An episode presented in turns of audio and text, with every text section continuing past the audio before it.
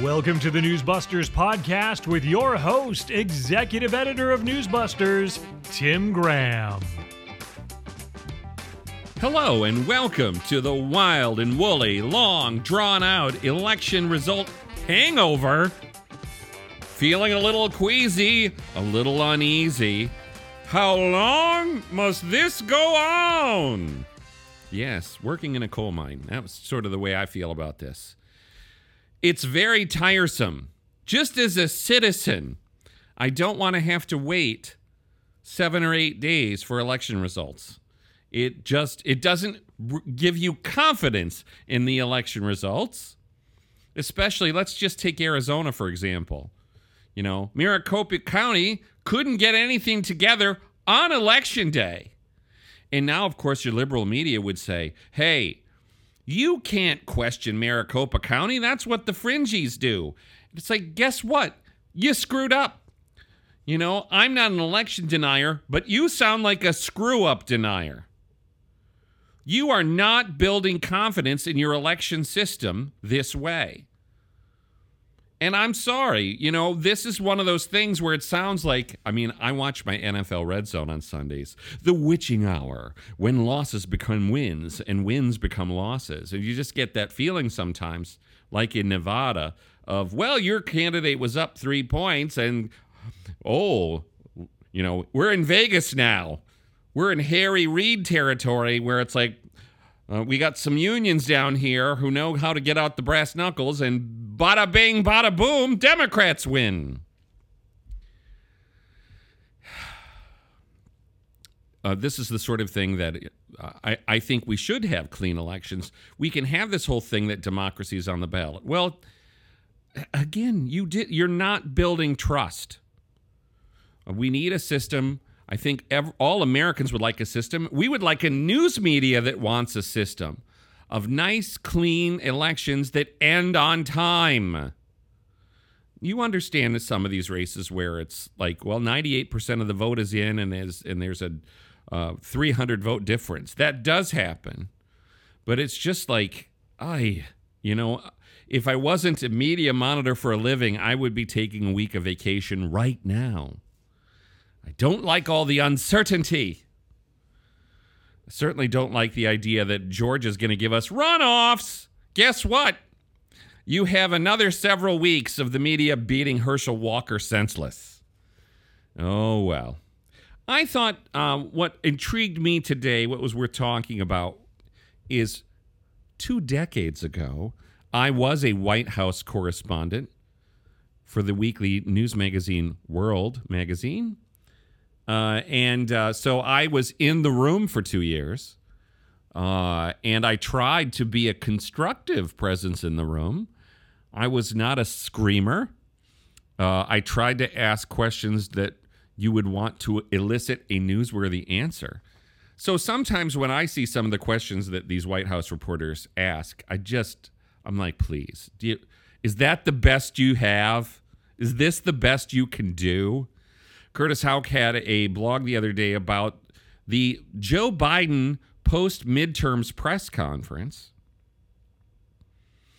And he listed some of the dumbest questions, and I agree. These are pretty dumb.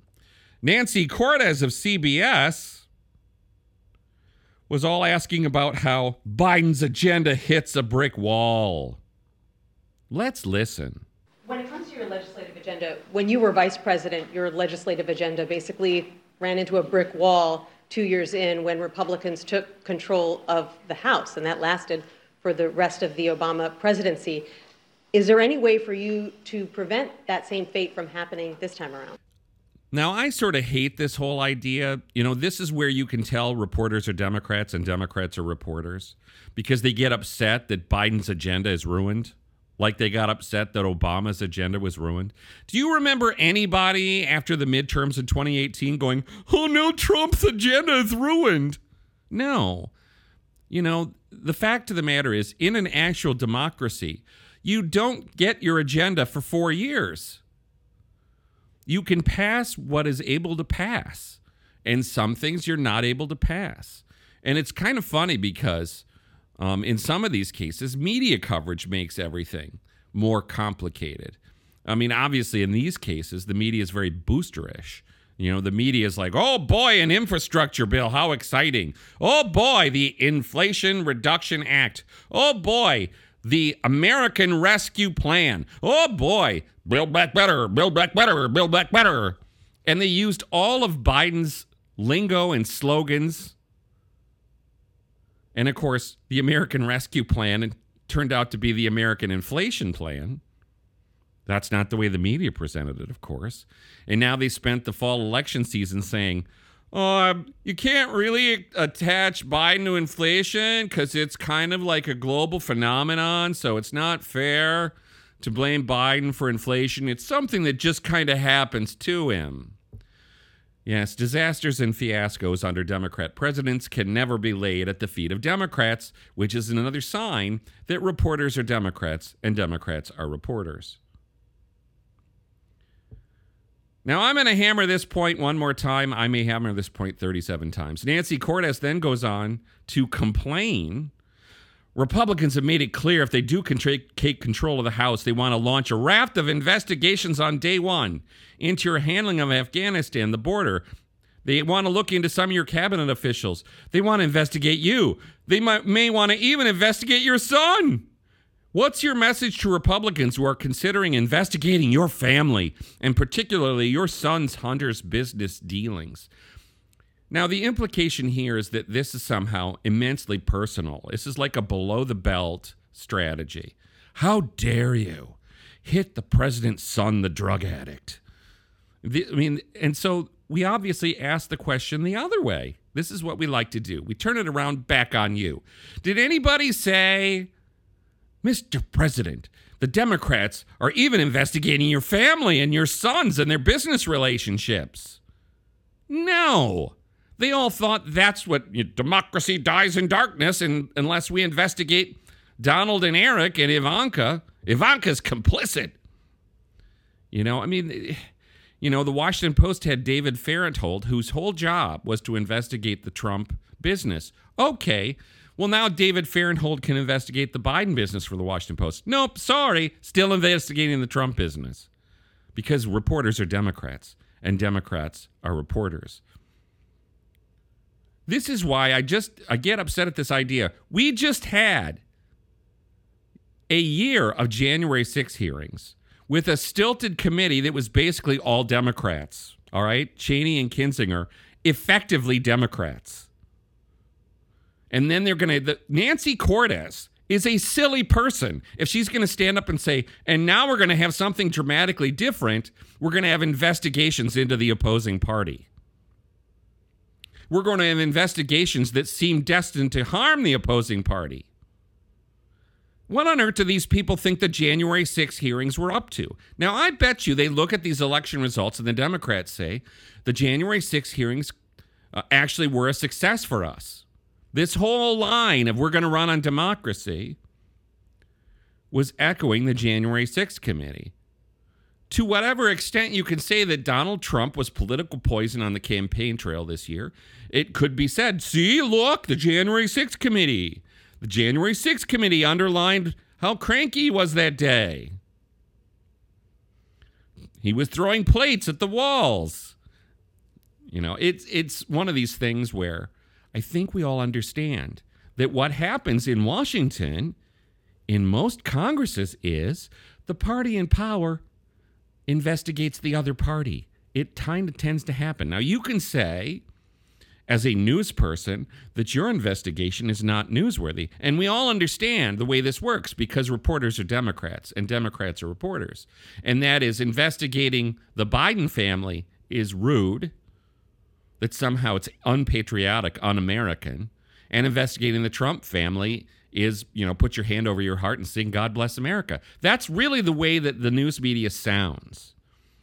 You know, it's very unfortunate that the Republicans are going to come in and question your rule, you know, your uh, border policy. Question Nancy Cordes: Is it the border policy working right now? I mean, what it sounds like is Nancy Cordes comes in and says, Mr. President, the Republicans are considering investigating several of your failures that we at CBS don't care to investigate. Does Nancy Cordes go down to the border to see how it's going? No, CBS is sending reporters to Ron DeSantis press conferences to yell at him because CBS is a pile of Democrats when their uh, when their editors and stuff aren't uh, you know grabbing the crotches, and, you know, showing up naked. Charlie Rose. 60 minutes, tick, tick, tick. Look at my dick. I tell you. Then there's CNN.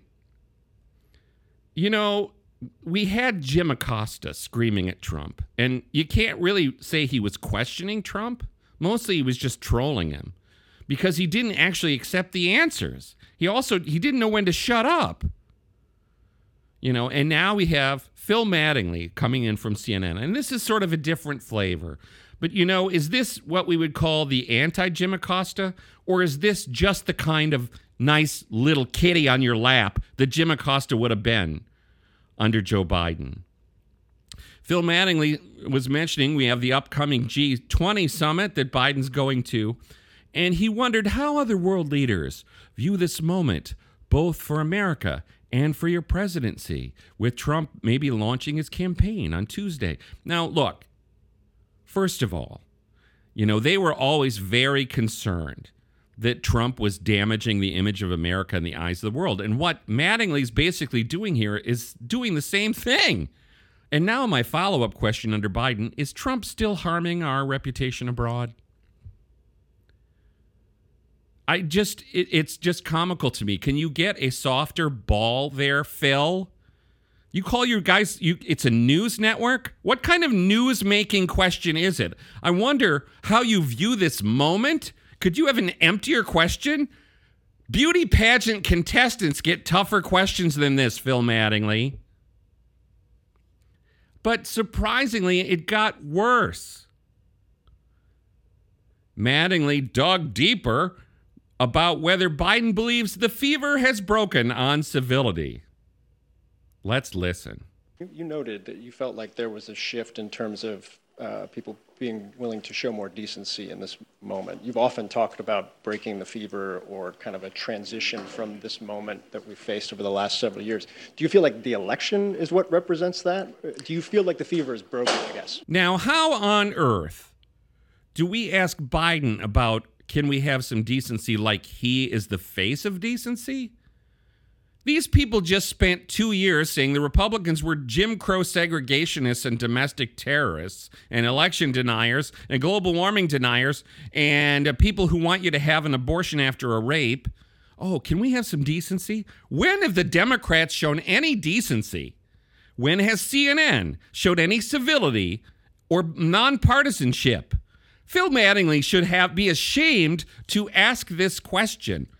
Has the fever broken at CNN? Chris Licht came in and said he was going to break the fever. Doesn't sound like it. Anybody watching Don Lemon on the morning show in his little turtleneck? Does he sound civil? Or does he still sound like a Democrat hack? Pick B. This is one of those. I just listen to a question like this, and what I'd like to tweet about it is what the flugelhorn? How is CNN asking about decency and civility when they can't manage any? Why don't you try starting it, okay? It's sort of like Bill Clinton suggesting everyone else should behave uh, better toward women. We don't want your lectures. You look silly. Well, okay, if it's a silliness contest, there's still April Ryan. This is one of those things. You know, when I was a reporter, in the White House. I, I was tempted at times to ask Ari Fleischer a question that was not constructive. Helen Thomas was there in the front row and she would try to drop these bombs. And sometimes I just considered, you know, when I got to my question 30 minutes into the briefing, Ari, um, do you consider Helen Thomas of sound mind or is she just cray cray? You know, I mean, I how is Ari Fleischer supposed to answer that with her sitting right there? I mean, I, I know that's that's not going to help. He might giggle inside, but it's not a constructive question. This is where I look at April Ryan and I'm like, can we all decide that April Ryan is kind of a joke? I'm sorry. I'm not saying women of color can't be great reporters, but she's not. She is put April Ryan, Democrat of DC. April Ryan representing the NAACP or Black Lives Matter. You know, pick the fringiest black organization out there. April Ryan is there. Just the Congressional Black Caucus, wherever the Congressional Black Caucus is, favoring riots as a racial reckoning. Well, April Ryan had to ask about affirmative action. Now, if there's a phrase that I cannot stand, it's affirmative action. Now, I know I've said I can't stand the term abortion care. I hate it because abortion isn't care toward the baby. I also can't stand the phrase gender affirming care when you're amputating a penis. that would not seem to be gender affirming.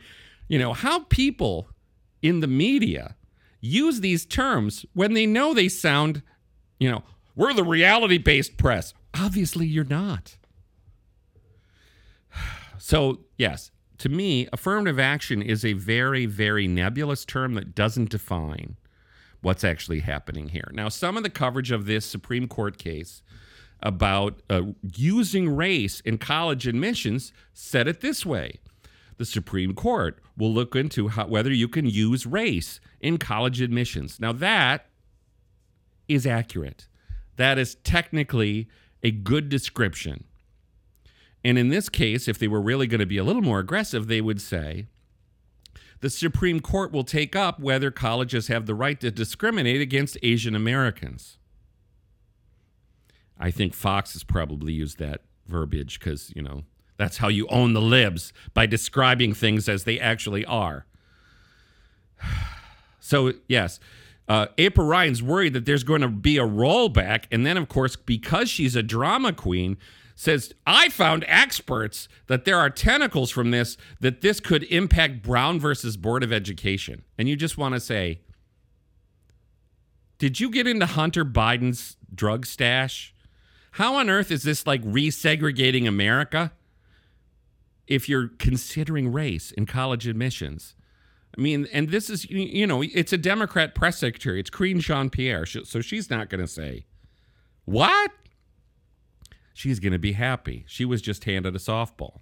Now, the other one, the other question that I really thought was kooky was Bloomberg White House reporter Jenny Leonard. Now, let's start just from here. Who's going to treat Bloomberg News as a real thing?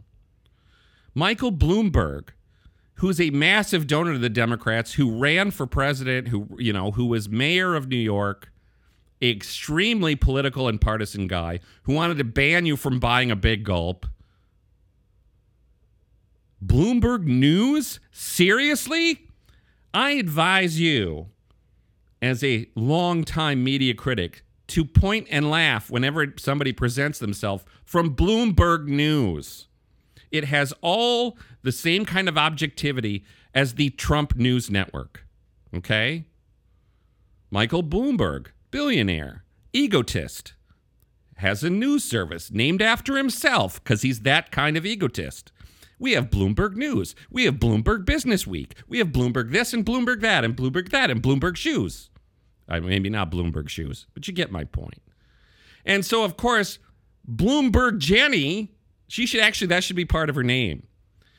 Uh, we turn now to Jenny Bloomberg Leonard, or Bloomberg Jenny asked Biden whether uh, is is Elon Musk a threat to U.S. national security? Huh? Now, why don't you ask this one, Bloomberg Jenny? If Musk has too many foreign connections, she mentioned foreign governments, which include the Saudis. He has shady partnerships with foreign governments. Guess who else has shady partnerships with foreign governments? The Biden family. Okay? Hunter Biden in China. Okay? So the idea that you're going to somehow say, well, should we investigate Elon Musk as a threat to national security? Well, why don't we investigate the Bidens as a threat to national security? This is how stupid your question is.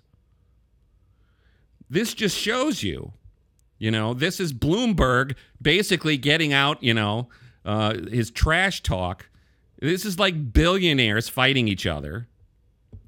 Elon Musk, you have too much media power, said Michael Bloomberg. Sit down. Oh, I'm sorry. I can't tell whether you're standing up or sitting down. You're so short. Michael Bloomberg just annoys me. And, you know, if you think Jenny Leonard comes up with these questions on her own, I don't think so. I think Bloomberg News comes in with a set of Bloomberg approved questions. That's my personal feeling, because this is a dumbass question.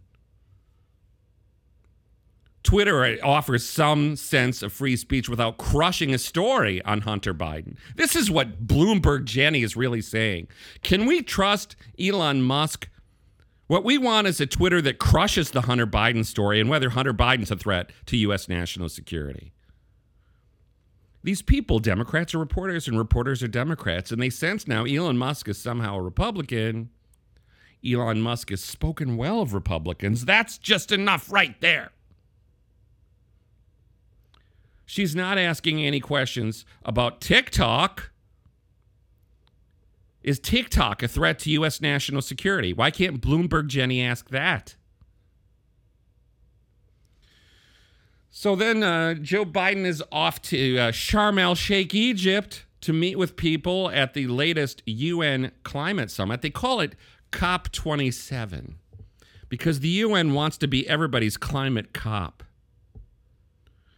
And I think the media has a dramatic bias in favor of the United Nations. And I think whatever the United Nations says about climate, you know, it's like they're like the Vatican of climate, okay? I can say this as a Catholic. They treat the United Nations as the Vatican of the climate. And everything they pronounce is church, you know, the church of climate is spoken. They treat it as science, of course, but so much of what they're doing is projecting how we're going to come to certain doom in 2030. Is it science to be able to project? We can't project the weather seven or 10 days ahead. You can't project the path of the hurricane seven days, but we can somehow determine the way the weather's going to be 10 years from now. Now, there's one really big media problem with this idea of having the arrogance of knowing what it's going to be like 10 years from now. When I was a young man at this organization, the Media Research Center, in 1990 and 1989, we had people running around saying, We have 10 years left! 10 years! PBS had a series that said we could have catastrophe by the year 2000. Does anybody remember the global temperature catastrophe of the year 2000? Hmm. This is where, on some level, you just say, yeah, I'm going to call climate hoax. You can get upset and say, How dare you be a climate denier? You know what you're denying? You're denying the reality of what did not happen in the year 2000 or in 2010 or in 2020. And we can all go back we could spend weeks doing this, pulling up all your stupid quotes from 1988 or 1990 or 1992 or 1994, where CNN and these people all projected Earth was going to hell in the next 10 years. It gets a little tiresome. But of course, yes, the United Nations Secretary General, who's the Pope of climate, if we're going to use that scenario. Now, the joke as a conservative Catholic is the Pope of the Catholic Church is kind of the Pope of climate, also. I'm sure he agrees very much with the UN take on this. Oh well. Uh, you know, the Pope is our uh, is the master of church teaching, but I don't think he's a climatologist. I think we have the freedom to dissent from his weather forecasts. Uh, yes, uh, Antonio Guterres, formerly known as the Socialist Party Prime Minister of Portugal, came out and made one of these red hot Twitter trolling statements. Our planet is fast approaching tipping points that will make climate chaos irreversible. Yes, the sound of 1990 still ringing in 2022. We are on a highway to climate hell with our foot still on the accelerator. Highway to climate hell. You know, then he had to add he he had to add, we can sign a climate solidarity pact or a collective suicide pact. Doom and gloom.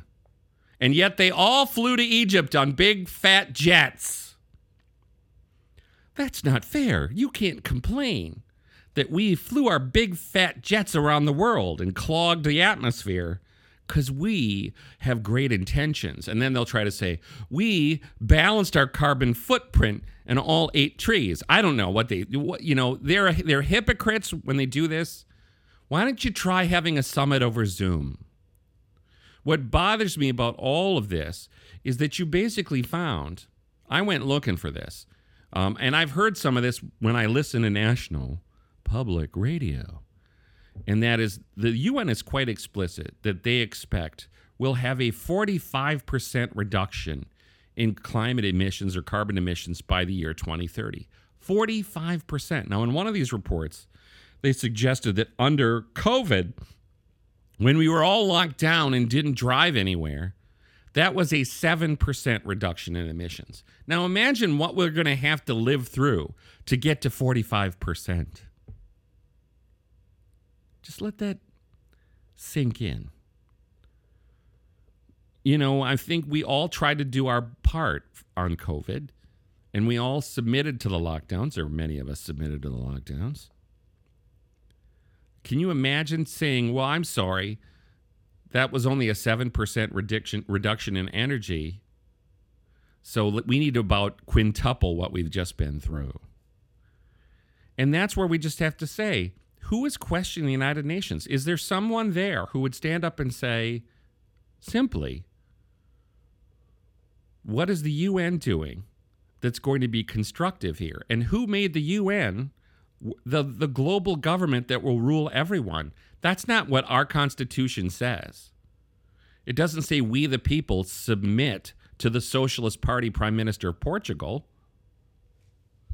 And of course, though, you know, you can go to NPR and their whole question is basically like, what does the UN hope to accomplish? Will the developing countries succeed in getting wealthier countries to throw them a pile of money because somehow climate change is ruining island nations. And the only dissenting note you're going to get is dissent between leftists because reporters are Democrats and Democrats are reporters. So the only dissent you're going to get is, well, in Egypt, where there, will there be enough room for the radical coup commie protesters? Will Egyptians let the commies in to scream that somehow Antonio Guterres is a climate cuck. Greta Thunberg's going to arrive on the scene and yell at Antonio Guterres, How dare you, you wimp! That's the that is the range of debate on our taxpayer funded radio. You know, uh, a couple of days ago, uh, Steve Inskeep on Morning Edition had an interview with one of these uh, girls, I can say that. I'm old enough to say that a 20 something lady is a 22 year old person is a girl. I'm sorry. At least when it comes to political action, I'm going to say spend some time in politics. Um, uh, you know, your vote counts, but you're not necessarily, you know, an august voice of public policy, especially when your idea is I'm going to draw attention by throwing tomato soup at a painting and gluing myself to the wall, which sounds really a lot more like somebody who needs to go to bed, somebody who needs to be sent to bed without supper. I mean, it's it's brattiness, to be honest, as a tactic. I glued myself to the wall. What do you want to do now? Um, leave you there for a week. That would be my answer. But of course, the question that NPR had to ask was, what is it like? What is like gluing yourself to the wall like? What did Van Gogh do to you? This is honestly the tenor of the questions from Steve Inskeep. Now, it's not much different than the kind of question Steve Inskeep asked to Barack Obama, but this is the whole point. Barack Obama is a conservative next to this person. These are the people where they literally say, stop bringing oil out of the ground. And the first question I'm going to ask somebody from Stop Oil is do you walk everywhere? Do you do you ride a bike everywhere you go? Because you ought to live up to your own standards. If you think all the oil should stay in the ground, any one of you, if you think all the oil should stay in the ground, don't get in a car. Live like the Amish because I don't want to hear you lecturing me. It's the same way I feel about broadcasters. If carbon emissions, if electricity is poisoning the planet, well, maybe you ought to unplug your TV and radio networks. Oh, and your newspapers, you're ruining, you're causing deforestation. So maybe you should live by your principles and stop publishing newspapers. Ay, ay, ay. You know, so the thing that bothers me about this is yes, we're going to have this now if we have a Republican House. Oh, there's so many things in the Biden agenda that won't pass. Yes, you know what's not going to pass? We're gonna we're not gonna turn the economy of America over to Antonio Guterres. That has somehow been stopped. You know, we play this game in American politics. They got all upset when Donald Trump pulled out of the Paris Climate Accords. And they even were cynical enough to suggest that David Frums and some of these other people. Well, then honestly, what you wanted to do is you wanted to go to the International Climate Confab and repeat everything they said and said, "Oh yes, this is a very dire threat, and we're going to do everything we can." And then you go back and you do what you want. And they actually said, you know, Trump could just do what he wants, but just go over there and kiss everybody's ring, because that's what we think. We're not cynical people at all. We want you to be a public hypocrite. That's public policy. Go tell the UN that you agree with them and then don't meet your goals. That's what most of the world does when it comes to climate. They all get together, and they speak about how they're going to meet their climate goals and then they don't, which I'm fine with because your climate goals are socialism. It's a command economy based on something we don't even know will actually happen. And based on your past predictions, you don't have a great record when you say the world's going to end by the year 2000 maybe people should be a little skeptical about what you have to say. And there they are in Egypt, and they have a climate clock that says we have six years and 255 days before, you know, we've reached the crisis point. Now you're going to get it. You didn't listen to everything Alexandria Ocasio Cortez told you what to do because she, that woman, is a scientist and a bartender. Ay, ay, ay. So, I mean, this is the thing is that these people will say democracy is on the ballot. The media doesn't practice democracy.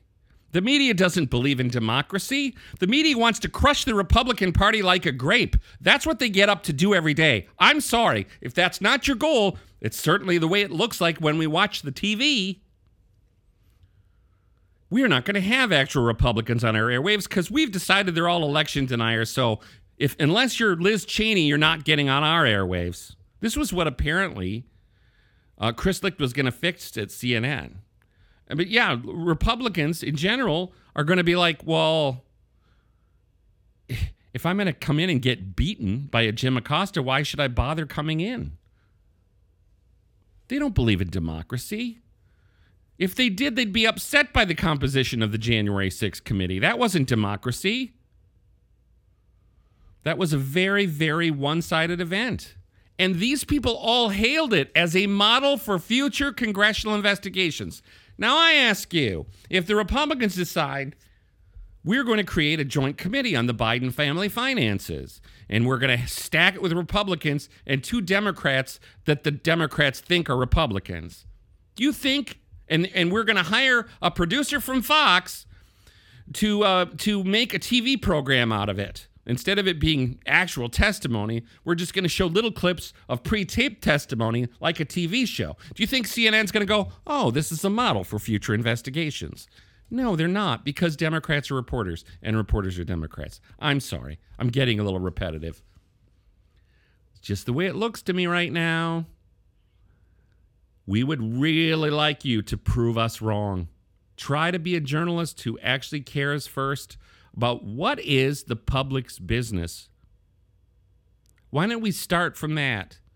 What are the, what are the voters interested in? What what kind of change do they want to see? These people can't start from the beginning. They're all about telling the voters and the people what they should have. They lecture people about what to think. They don't spend a lot of time trying to figure out how to actually do the people's business because they don't trust the people they're going to constantly tell the people what to do. So I guess we didn't have one of those elections where, you know, the anchors came on and said the voters threw a two year old temper tantrum. The two year old temper tantrums, the climate protests. But you know, yes, we're going to be in a period now where it looks like we're going to have divided government. And if you don't like divided government in the press, that's because you have a one party state inside NBC, Hallie Jackson. All these people, uh, uh, uh, Nancy Cordes, you have a one party state inside CBS. You hate divided government because it's not the way you run your news division. And their goal is the Democrats having 100 senators and 435 members of Congress. That's their nirvana. And then their idea of debate is Greta Thunberg. Is she right or half right? This is the world we live in. So if you want to see how we uh, chronicle what the reporters are up to, you got to come to Newsbusters once, twice, 24 times a day. Thanks for listening.